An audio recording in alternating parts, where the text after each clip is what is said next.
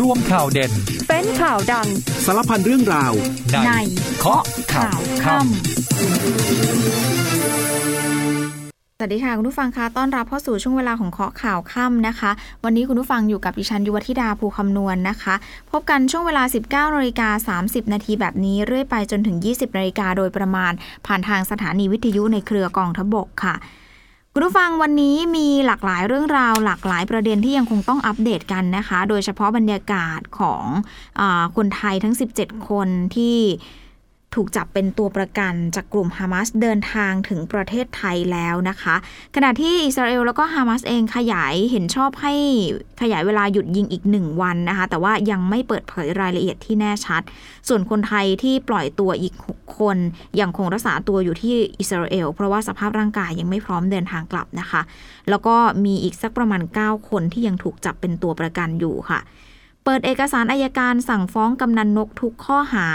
ตามที่ตำรวจส่งไปค่ะ ด้านของหน่องท่าผารอด เพราะว่าเสียชีวิตแล้ว ส่วนตำรวจที่เกี่ยวข้องสั่งไม่ฟ้องหลายนายทีเดียว เพราะว่าให้การช่วยเหลือคนที่ถูกยิง รวมไปถึงผู้กำกับพญาไท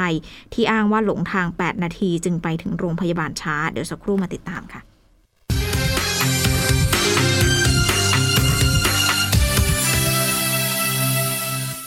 กลับมาข้อข่าวกันต่อค่ะ คุณผู้ฟังคะค่ำนี้ไปกันที่เว็บไซต์ราชกิจจานุเบกษา เผยแพร่ประกาศเรื่องแต่งตั้งองคมนตรีพลเอกประยุทธ์จันโอชานายกรัฐมนตรีคนที่ 29 เป็นองคมนตรีคนล่าสุดค่ะ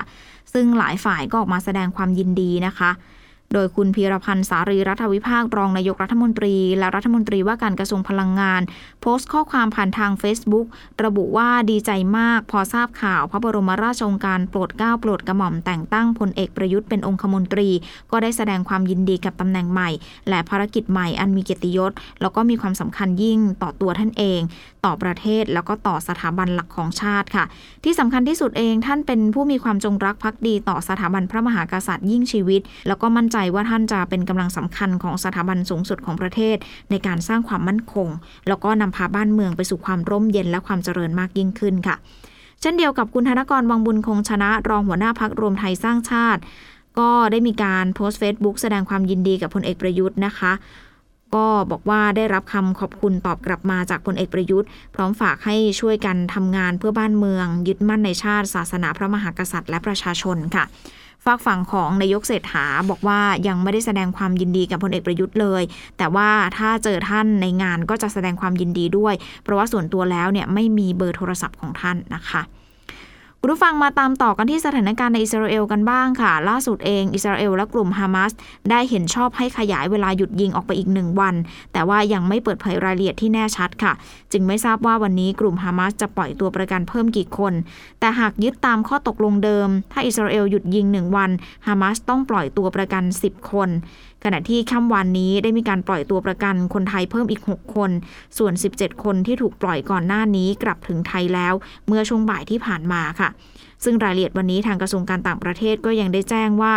28 แล้วก็ 29 พฤศจิกายนที่ผ่านมาตามเวลาของอิสราเอล สถานเอกอัครราชทูตณกรุงเทลอาวีฟได้มีการแจ้งเพิ่มเติมว่ามีคนไทยได้รับการปล่อยตัว 6 คน ชุดทีสี่4 ก็คือคุณพัฒนยุทธ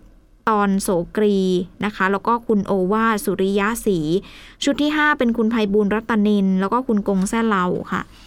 แล้วก็มีคุณจักรพงศ์ศรีเคนา คุณเฉลิมชัยแสงแก้ว โดยคนไทยทั้ง 6 คนนี้อยู่ที่โรงพยาบาลที่ฝ่ายอิสราเอลจัดไว้นะคะ ก็มีการตรวจสุขภาพ เจ้าหน้าที่ของสถานเอกอัครราชทูตก็ดูแลให้ความช่วยเหลือให้ความอำนวยความสะดวกต่างๆ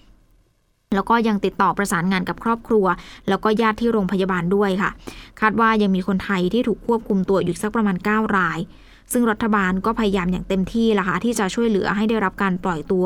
อย่างปลอดภัยแล้วก็เร็วที่สุด แล้วก็จะนำพี่น้องคนไทยทุกคนกลับมานะคะ ผ่านกระบวนการเยียวยาเบื้องต้นในอิสราเอลเสร็จเรียบร้อยทุกสิ่งอย่างแล้วก็จะกลับมาประเทศไทยโดยเร็ว เมื่อช่วงบ่ายที่ผ่านมาค่ะ คนไทยกลุ่มฮามาที่ถูกกลุ่มฮามาจับคุมตัวไป 17 คน เดินทางถึงสุวรรณภูมิเป็นที่เรียบร้อย ท่ามกลางการต้อนรับของญาติพี่น้องค่ะ โดยนายกรัฐมนตรีเศรษฐาก็มีการวิดีโอพูดคุยกับ 17 คนไทย หลังจากได้รับการปล่อยตัวนะคะ ทั้ง 17 คน ก็ถือว่าสีหน้ายิ้มแย้มทีเดียวคุณผู้ฟัง หนึ่งในแรงงานไทยที่ได้พูดคุยกับนายกรัฐมนตรี ก็บอกว่ายังคงมีกำลังใจที่ดี ส่วนเพื่อนคนไทยที่ยังติดอยู่ที่นั่นไม่ทราบจริง ๆ ค่ะ ว่าเป็นอย่างไร แล้วก็ไม่ได้ทราบข่าวเลย ขณะที่อยู่ที่นั่นเนี่ยทางการอิสราเอลก็ดูแลเป็นอย่างดี นายกบอกว่าถ้ามีข้อมูลอะไรก็ขอให้แจ้งกับรัฐบาล ยืนยันว่าตลอดระยะเวลาตั้งแต่ 7 ตุลาคมที่ผ่านมา ชาวไทยทุกคนมีความห่วงใย แล้วก็ส่งกำลังใจให้กับคนแรงงานไทยที่ไปทำงานอิสราเอลทุกคน แล้วก็รัฐยารัฐบาลเนี่ยพยายามทำอย่างเต็มที่ที่จะให้วันนี้มาถึงนะคะฝากฝั่งของรัฐมนตรีต่างประเทศอย่างคุณปานปรีปณิธรานุกร บอกว่าหลังจากเดินทางไปรับคนไทยที่อิสราเอล โดยได้พบกับผู้ที่ถูกจับเป็นตัวประกัน 17 คน ส่วนใหญ่มีร่างกายแข็งแรงดีค่ะ แล้วก็มีกำลังใจที่ดีด้วย ทางการอิสราเอลดูแลเป็นอย่างดี โดยเฉพาะในโรงพยาบาล ซึ่งคนไทยแล้วก็แต่ละคนเนี่ยประสบการณ์ประสบ ประสบกับสถานการณ์ที่มันอันตรายมากๆ ทุกคนเป็นห่วง เป็นห่วงเรื่องอะไรคุณผู้ฟังเรื่องสภาพจิตใจนี่แหละ ก็เลยให้ทีมแพทย์ไปดูแลก่อนเดินทางกลับ ปรากฏว่าสภาพจิตใจทุกคนยังดีอยู่นะคะ ทุกคนพร้อมที่จะกลับประเทศไทยมาก ๆ เลยค่ะเจ้าหน้าที่ของกระทรวงต่างประเทศที่อยู่อิสราเอล ได้ข่าวดีเพิ่มเติมว่ามีคนไทยอีกสองคน ที่กลุ่มฮามาสปล่อยตัวออกมา ซึ่งบวกแล้วก็เป็น 19 คน แล้วก็ระหว่างเดินทางกลับมีการปล่อยออกมาอีก 4 คนนะคะ ขณะที่ตัวประกันทั้งหมดที่ถูกจับตอนนี้ที่ถูกจับที่ปล่อยออกมาแล้วเนี่ย23 คน ยังคงค้างอยู่ประมาณ 9 คน ทุกหน่วยงานก็ยังคงทำภารกิจนี้ต่อไปจนกว่า 9 คนจะได้รับอิสรภาพกลับสู่ประเทศไทยนะคะขณะที่ตัวแทนของคนไทยที่ได้รับการปล่อยตัวค่ะ บอกว่าก่อนอื่นต้องขอแสดงความเสียใจกับเพื่อนแรงงานของเราที่เสียชีวิต 39 คน ขอแสดงความเสียใจเป็นอย่างยิ่ง โดยตัวแทนของคนไทย ได้ขอให้ทุกคนยืนไว้อาลัยให้กับเพื่อนแรงงานไทยที่เสียชีวิตจากเหตุการณ์ที่อิสราเอล สุดท้ายท่านนายก รองนายก แล้วก็รัฐบาลที่ได้เดินทางมาเยี่ยมนะคะ ขอบคุณทุกๆ คนเลยขอบคุณทุกสิ่งทุกอย่าง แล้วก็ขอบคุณทุกหน่วยงานจากใจจริงนะคะ อันนี้ก็ถือว่าเป็นเสียงสะท้อนจากแรงงานไทย ที่ได้รับการปล่อยตัวจากกลุ่มฮามาสและเดินทางถึงประเทศไทยเรียบร้อยแล้วนะคะ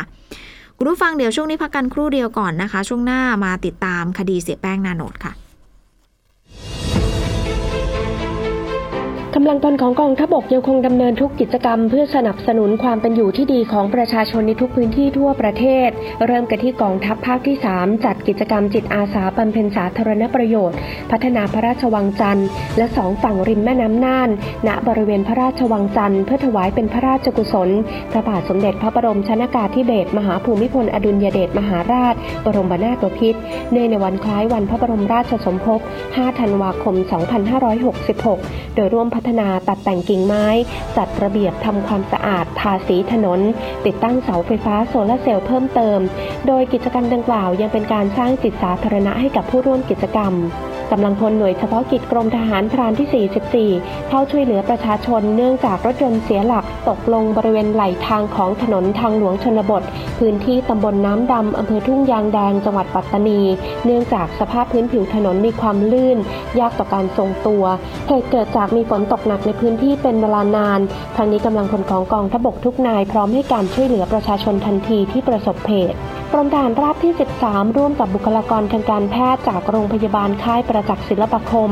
ลงพื้นที่ให้บริการตรวจรักษาอาการเจ็บป่วยในเบื้องต้น พร้อมแจกยาและเวชภัณฑ์ให้กับประชาชน ผู้สูงอายุ และผู้ป่วยในพื้นที่ บ้านโนนเดือตำบลบ้านตาดอำเภอเมืองจังหวัดอุดรธานี ซึ่งเป็นการช่วยลดภาระค่าใช้จ่าย และมณฑลทหารบกที่ 17 เปิดการฝึกภาคสนามนักศึกษาวิชาทหารประจำปีการศึกษา 2566 ณ ค่ายฝึกนักศึกษาวิชาทหาร หรือเขาชนไก่อำเภอเมืองจังหวัดกาญจนบุรี โดยการฝึกมุ่งเน้นให้นักศึกษาวิชาทหารมีความรู้ความสามารถทางทหาร มีระเบียบวินัย ความอดทน เป็นกำลังสำรองที่มีคุณภาพของประเทศชาติต่อไป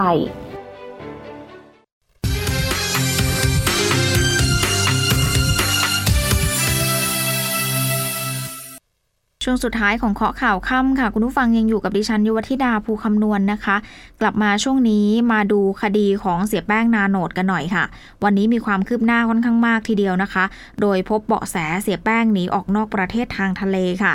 โดยตั้งแต่ช่วงเช้าค่ะตำรวจชุดสืบสวนตำรวจภูธรภาค 9 ชุดสืบสวนตำรวจภูธรจังหวัดพัทลุง และกองปราบปราม เข้าค้น 4 จุดในพื้นที่จังหวัดพัทลุงค่ะ โดยสามารถควบคุมตัวผู้ต้องสงสัยได้ทั้งหมด 4 คน ที่ให้การช่วยเหลือนายชวลิตทองด้วง หรือแป้งนาโนด ในการหลบหนีลงจากเทือกเขาบรรทัด หลังยิงปะทะกับตำรวจชุด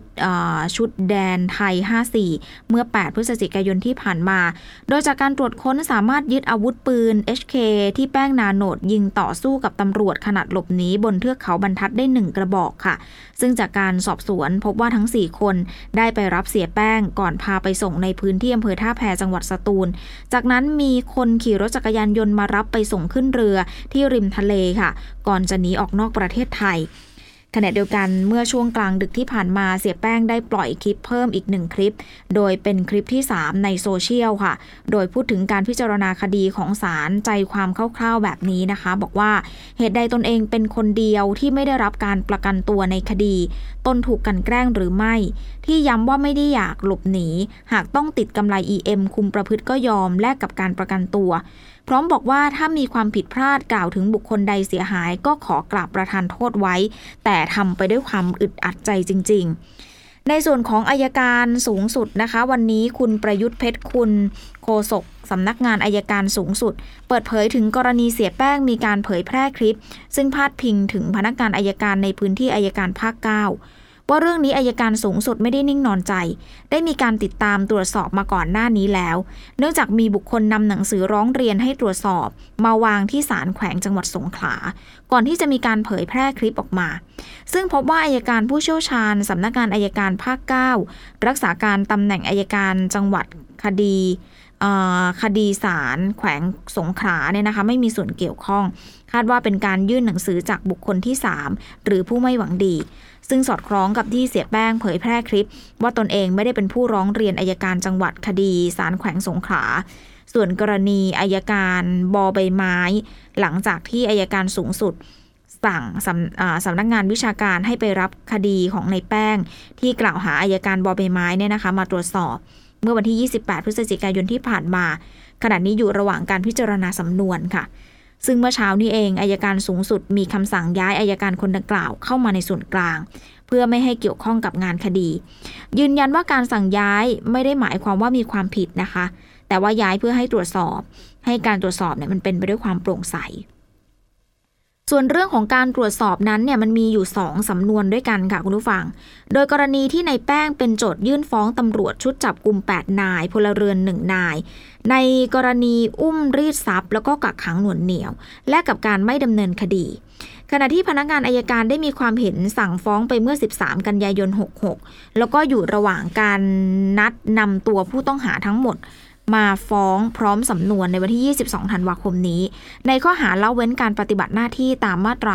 157 กักขังน่วงเหนี่ยว และข้อหาอื่น ๆ รวม 10 ข้อหาค่ะ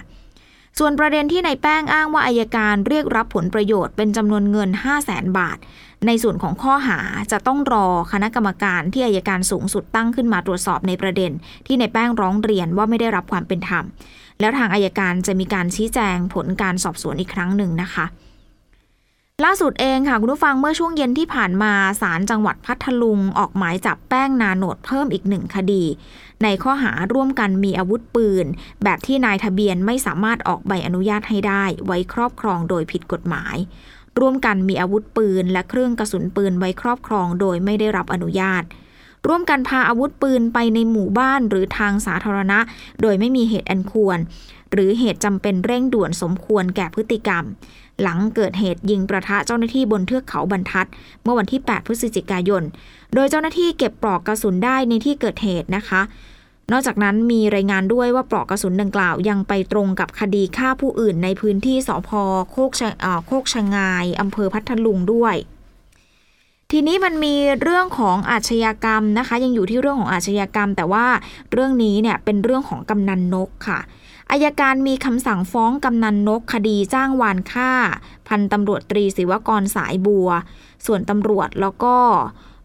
พลเรือนรวม 23 คน ฐานร่วมพากำนันนกหลบหนี แล้วก็ช่วยทำลายหลักฐาน และยกฟ้องตำรวจ 5 นาย ที่ยังมีส่วนช่วยเหลือในที่เกิดเหตุนะคะ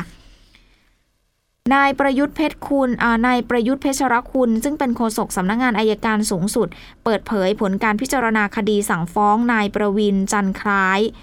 ซึ่งที่เรารู้จักกันก็คือกำนันนกเนี่ยนะคะ แบ่งเป็นสองสำนวนด้วยกัน ได้แก่คดีฆาตกรรม พันตำรวจตรีศิวกรสายบัว ในข้อหาฆ่าผู้อื่นโดยเจตนา และจ้างวานฆ่าผู้อื่นโดยเจตนาค่ะ ซึ่งมีผู้ต้องหาคือนายธนันชัยมั่นมาก หรือหน่อง ผู้ต้องหาที่ถูกตำรวจวิสามันไปแล้ว แล้วก็กำนันนกเนี่ยแหละ โดยอายการสำนักงานคดีอาญามีความเห็นให้สั่งฟ้องกำนันนก ส่วนนายหน่องเนื่องจากถูกวิสามันจึงมีคำสั่งให้ยุติคดีค่ะ ส่วนสำนวนที่ 2 กล่าวหาตำรวจและพลเรือนรวม 28 คนที่อยู่ในเหตุการณ์ยิงพันตำรวจตรีศิวกร ในความผิดเกี่ยวกับการปฏิบัติหน้าที่ หรือละเว้นการปฏิบัติหน้าที่โดยมิชอบ พนักงานอายการสำนักงานคดีปราบปรามการทุจริตมีความเห็นสั่งฟ้องตำรวจค่ะ ได้แก่พันตำรวจตรี เกียรติศักดิ์สมมุกกับพวก แล้วก็พลเรือนรวม 23 ราย ในข้อหาแตกต่างกันไป ซึ่งรวม 6 คนแรกที่ถูกจับในการดำเนินคดีนะคะ ก็เป็นกลุ่มที่ขับรถพากำนันนกหลบหนีเนี่ยแหละ แล้วก็มีการทำลายพยานหลักฐาน ส่วนพลเรือนก็โดนข้อหาสนับสนุนเจ้าพนักงานในการกระทำผิด รวมถึงกำนันนกด้วยนะคะ ซึ่งพนักงานอายการได้นำตัวทั้ง 23 คนเนี่ยไปส่งฟ้องต่อศาลอาญาคดีทุจริต และประพฤติมิชอบกลางแล้วค่ะ ส่วนกำนันนกถูกฟ้องทั้งศาลอาญาศาลอาญาคดีทุจริต และประพฤติมิชอบกลาง โดยอายการจะเสนอศาลให้นับโทษทั้งสองสำนวนต่อกันนะคะ ขึ้นอยู่กับที่ศาลใดจะตัดสินคดีใดก่อน อย่างไรก็ตามค่ะยังมีตำรวจอีก 5 นายที่พนักงานอายการสั่งไม่ฟ้อง ก็คือพันตำรวจเอกกฤษดาพรจงอักษร อดีตผู้กำกับการสอนอพญาไทร้อยตำรวจเอกนัทพลนาคกร พันตำรวจโทพทรพัทรวรยาวิสุทธ์ พันตำรวจเอกพานุทัศน์เหลืองสัจกุล ร้อยตำรวจโทมนัทจันมีทรัพย์ เนื่องจากเห็นว่าจัดอยู่ในกลุ่มที่มีความเคลื่อนไหวกับเหตุการณ์ที่เกิดขึ้น อย่างเช่น พาผู้บาดเจ็บส่งโรงพยาบาล หรือว่าสนับสนุนการช่วยเหลือในด้านต่างๆ นะคะคุณผู้ฟังกรณีปปสค้นบ้าน สวอุปกิจ ยึดอายัดทรัพย์สิน แล้วก็มีการตรวจสอบหลายรายการรวมกว่า 400 ล้านบาท ล่าสุดเรื่องนี้เองพลตำรวจโทพานุรัตหลักบุญ ผู้ช่วยผู้บัญชาการตำรวจแห่งชาติ ในฐานะรักษาราชการแทนเลขาธิการปปสค่ะ เปิดเผยภายหลังที่นำกำลังเจ้าหน้าที่ที่เกี่ยวข้องเข้าตรวจค้นบ้านพักของนายอุปกิจ ปาจริยังกูล สมาชิกวุฒิสภาหรือว่าสว ช่วงเช้าที่ผ่านมา บอกว่าก่อนที่จะได้ดำเนินการอายัดทรัพย์สินของสวอุปกิจ ผู้ต้องหาคดีสนับสนุนหรือว่าช่วยเหลือ หรือสมคบคิดกับค้ายาสมคบคิดค้ายาเสพติดนะคะ ไว้เป็นการชั่วคราวหลายรายการ เพื่อทำการตรวจสอบ ไม่ว่าจะเป็นบัญชีธนาคาร ที่ดิน สิ่งปลูกสร้าง รถยนต์หรู ซึ่งส่วนใหญ่เนี่ยเป็นทรัพย์สินที่สวอุปกิจ ได้สำแดงทรัพย์ต่อปปชไว้แล้ว แล้วก็เจ้าหน้าที่ได้ทำการยึดทรัพย์ หลังจากที่ตำรวจปราบปรามยาเสพติดเขาแจ้งข้อกล่าวหากัน โดยวันนี้เอง ปปส ได้ส่วนที่กำลังเข้าตรวจสอบเป้าหมายอีก 7 จุดในพื้นที่ระยอง นครปฐม แล้วก็ในกรุงเทพค่ะ โดยจำนวนนี้นะคะ เจ้าหน้าที่ได้ตรวจสอบบ้านพักของสออุปกิจย่านดุสิต พบว่าบ้านเนี่ยเป็นทรัพย์มรดกไม่ได้ทำไม่ได้มีการอายัดไว้นะคะ แต่ว่าได้อายัดรถหรูสี่คัน จากทั้งหมด 9 คัน เพราะว่า 5 คันสออุปกิจเอาไปขายก่อนหน้านี้แล้วค่ะ แล้วก็จะต้องชี้แจงเกี่ยวข้องกับการซื้อขายด้วย แล้วก็ยังมีอาวุธปืนอีก 3 กระบอก นาฬิกาหรูอีกหลายเรือนทีเดียว รวมทรัพย์สินที่ยึดแล้วก็อายัดตรวจสอบแล้ว 409 ล้านบาทนะคะ ซึ่งจากการตรวจค้น สวอุปกิจได้ให้ความร่วมมือเป็นอย่างดี แล้วก็พร้อมจะต่อสู้ตามขบวนการยุติธรรม ส่วนทรัพย์สินที่ตรวจยึดไว้นะคะ ก็ส่วนใหญ่ก็เป็นทรัพย์ที่ได้มาตั้งแต่ปี 61 แล้วค่ะ สวอุปกิจก็มีสิทธิ์ที่จะชี้แจงที่มาของทรัพย์สิน ตามขั้นตอนของกฎหมายนะคะ เลขาธิการปปสยืนยันว่าเจ้าหน้าที่ยังดำเนินการสืบทรัพย์ที่เกี่ยวข้องต่อไปจนกว่าจะครบค่ะ หากทรัพย์ใดที่เป็นทรัพย์มรดก หรือว่าได้มาก่อนปี 61 ก็พร้อมที่จะให้ความเป็นธรรมนะคะมาต่อกันที่กรณีของอดีตอธิบดี DSI ค่ะ มีการสั่งย้ายออกไป วันนี้มีคำชี้แจงจากนายกรัฐมนตรี บอกว่าไม่เกี่ยวข้องกับการปราบปรามหมูเถื่อน แล้วก็ไปเจอตอ ไม่เกี่ยวกับการเมือง เชื่อเป็นเพราะว่าคนไม่ถูกกับงานนะคะ คุณเศรษฐาทวีสินนายกรัฐมนตรีค่ะ บอกถึงเรื่องหมูเถื่อนถือเป็นเรื่องใหญ่ ที่ผ่านมาสื่อมวลชนก็ถามมาโดยตลอด แล้วก็ตนเองก็ได้เน้นมาตลอด เพราะไม่ใช่แต่แค่เอาหมูเถื่อนมาแล้วว่ามันผิดกฎหมายเท่านั้น มันทาให้ผู้ประกอบการระดับกลาง ระดับย่อยต่างๆเนี่ยมันไม่สามารถประกอบกิจการได้เลย วันนี้จะกลับมาเอาใหม่ต้องใช้เงินทุนต้องเริ่มต้นใหม่ อันนี้มันเป็นเรื่องสำคัญค่ะ แต่ว่าอย่าห่วงเลย เพราะรัฐบาลติดตามเรื่องนี้อย่างใกล้ชิด พยายามสาวถึงรายใหญ่ให้ได้ ส่วนที่มีการย้ายอดีต อธิบดี DSI พันตำรวจตรีสุริยาสิงหกมลเนี่ยนะคะ ให้ไปเป็นรองอารองปลัดกระทรวงยุติธรรมเนี่ยก็ไม่ได้เกี่ยวข้องกับงานไม่ตรงตามเป้าหมาย ไม่ได้เจอตอใหญ่ แล้วก็ตนเชื่อว่าเรื่องของการไปเจอตอข้าราชการทุกคนเนี่ยคงไม่มีใครกลัว ทุกคนพยายามปฏิบัติหน้าที่อย่างเต็มที่ทำงานเพื่อประชาชนอย่างสุดความสามารถอยู่แล้ว แต่ว่าการย้ายพันตำรวจตรีสุริยาเนี่ย ก็พิจารณาที่เนื้อหางานมากกว่า ส่วนใหญ่ไปเจอตอแล้วย้าย ก็อย่าไปคิดอย่างนั้น มันไม่มีแน่นอน มันไม่มีไปเจอตอแล้วไปย้ายอะไรแบบเนี้ยนายกบอกว่าไม่มี ตนเองไม่ยอมให้เกิดขึ้นในรัฐบาลนี้แน่นอนนะคะนายกย้ำว่าการย้ายครั้งนี้ไม่ใช่เรื่องของการเมืองแน่ ๆ ส่วนคนที่เหมาะสมที่จะมาทำงานใน DSI ตนก็จะไม่ไปก้าวไก่ ต้องเป็นหน้าที่ของรัฐมนตรีว่าการกระทรวงยุติธรรม โดยอย่าพูดเรื่องของคนดีกว่า มาพูดเรื่องของความนายกบอกงี้ อย่าพูดเรื่องคนมาพูดเรื่องความ ความก็คือเรื่องของผลงานที่จะสำเร็จของเรื่องที่จะต้องจัดการไม่ใช่แค่เรื่องหมูอย่างเดียวนะ แต่มันจะต้องมีเเดี๋ยวนี้มันมีเนื้อเถื่อนเข้ามาอีก มันมีแพะเถื่อนเข้ามาอีก เรื่องของหุ้นก็เต็มไปหมดเลยนะคะ มีหลากหลายคดีที่ต้องสะสาง ดังนั้นความมั่นใจของผู้ประกอบการแล้วก็นักลงทุนที่มาจากตลาดหลักทรัพย์ก็อาจจะเป็นปัญหาเรื่องนี้ถือว่าเป็นเรื่องใหญ่มากกว่านะคะ ผู้ฟังตั้งแต่วันพรุ่งนี้เป็นต้นไปค่ะ กระทรวงมหาดไทยจะเปิดระบบลงทะเบียนขอความช่วยเหลือ เพื่อแก้ไขปัญหานี่นอกระบบ เป็นไปตามคำสั่งของนายกรัฐมนตรีเนี่ยนะคะ ก็ประชาชนสามารถไปลงได้นะ ใครที่เป็นนี่นอกระบบที่ต้องการความช่วยเหลือนะคะ ก็สามารถไปลงทะเบียนขอความช่วยเหลือได้ ตั้งแต่วันพรุ่งนี้เป็นต้นไปค่ะ ลงทะเบียนได้ผ่านทางเว็บไซต์ debt.dopa.go.th หากไม่สามารถดำเนินการทางระบบออนไลน์ได้ ใครอยู่ต่างจังหวัด อยู่ที่ว่าการอำเภอไปลงได้เลยที่ที่ว่าการอำเภอ ถ้าอยู่ในกรุงเทพ ไปลงได้ที่สำนักงงานเขตทุกแห่งค่ะ หรือจะผ่านทางสายด่วนศูนย์ดำรงธรรมก็ได้ 1567 ตลอด 24 ชั่วโมงเลยนะคะ ภารกิจของนายกรัฐมนตรีวันนี้กันหน่อยค่ะ ลงพื้นที่ไปที่จังหวัดอุตรดิตถ์พร้อมด้วยคุณอนุชานาคาสายนะคะ รัฐมนตรีช่วยเกษตร ไปติดตามความก้าวหน้าโครงการพัฒนาแหล่งน้ำในจังหวัด ประกาศย้ำเดินหน้า แก้หนี้นอกระบบ แจกโฉนดที่ดิน 25 ล้านไร่ แล้วก็จะทำให้ทุกคนหลุดพ้นจากการเป็นทาสยุคใหม่นะคะ คุณผู้ฟังวันนี้ครบ 100 วันที่คุณทักษิณชินวัตรเข้ารับการรักษาตัวที่โรงพยาบาลตำรวจค่ะ โดยนางสาวแพรทองทานชินวัตรหัวหน้าครอบครัวเพื่อไทยอะหัวหน้าพักเพื่อไทย ก็กล่าวถึงกรณีที่นายทักษิณเนี่ยออกมารักษาตัวอยู่ที่โรงพยาบาลตำรวจ ว่าขณะนี้นายทักษิณอยู่ระหว่างการพักฟื้น แล้วที่มีกระแสข่าวบอกว่าจะได้รับพระราชทานอภัยโทษในวันที่ 5 ธันวาคมเนี้ยนางสาวแพรทองทานบอกว่ายังไม่ได้ยินเรื่องนี้นะ อ่า ลูกสาวบอกว่ายังไม่ได้ยินเรื่องนี้นะคะ มาดูกันที่เรื่องของการค่าไฟเรื่องของค่าไฟคุณผู้ฟังจากกรณีของกกพเขามีมติรับทราบผลการรับฟังความคิดเห็นค่าไฟ หรือว่าค่า FT มีมติเห็นชอบให้ปรับขึ้นค่า FT ขายปลีกสำหรับเรียกเก็บในเดือนมกราคมถึงเมษายน 67 ค่ะทำให้ค่าไฟฟ้าเรียกเก็บของผู้ใช้ไฟฟ้าทุกประเภทเฉลี่ยรวมเนี่ยอยู่ที่ 4 บาท 68 สตางค์ต่อหน่วย ล่าสุดเองโฆษกกระทรวงพลังงานนะคะ คุณพงพลยอดเมืองเจริญ บอกว่าตัวเลขดังกล่าวเนี่ยเป็นตัวเลขเสนอแนะ ส่วนราคาสุดท้ายเนี่ยอยู่ที่ฝ่ายบริหารกระทรวงพลังงาน ภายใต้การกำกับดูแลของคุณพีรพันธ์สารีรัฐวิภาค รองนายกแล้วก็รัฐมนตรีพลังงาน ว่าจะมีความเห็นอย่างไรจะเคาะยังไงยืนยันว่าค่าไฟฟ้าจริงๆเนี่ยไม่ใช่ตัวเลขนี้ แล้วก็ประชาชนผู้ใช้ไฟฟ้าจะไม่ต้องรับภาระจนหน้ามืดอย่างแน่นอนนะคะ คุณพีรพันธ์ได้มีการกำชับคณะทำงานให้หาแนวทางลดค่าไฟให้กับประชาชน โดยจัดการราคาไว้อยู่ที่ 4 บาทต้นๆนนะคะ แล้วก็จะพยายามทำให้ตัวเลขลดลงมากที่สุด ซึ่งราคาน่าจะอยู่ที่ประมาณ 4 บาท 20 สตางค์ต่อหน่วยค่ะ โดยใช้กลไกหลายอย่างเข้ามาช่วยนะคะ ก็ไม่ใช่ตัวเลข ไม่ใช่เรื่องของการประวิงเวลานะคะ อันนี้ก็ต้องติดตามกันนะคะ หมดเวลาของข้อข่าวข้ามค่ะคุณผู้ฟังคะกลับมาพบกันใหม่ในวันพรุ่งนี้สำหรับวันนี้ดิฉันยุวธิดาภูคำนวณลาไปก่อนสวัสดีค่ะ งานกาชาติประจำปี 2566 พิเศษสุดในโอกาสครบรอบ 100 ปีงานกาชาติ มาเลือกช็อปสินค้าแบบจุใจ และอิ่มอร่อยกับอาหารหลากหลาย พร้อมร่วมกิจกรรมย้อนวันวานและการแสดงที่หาชมได้ยาก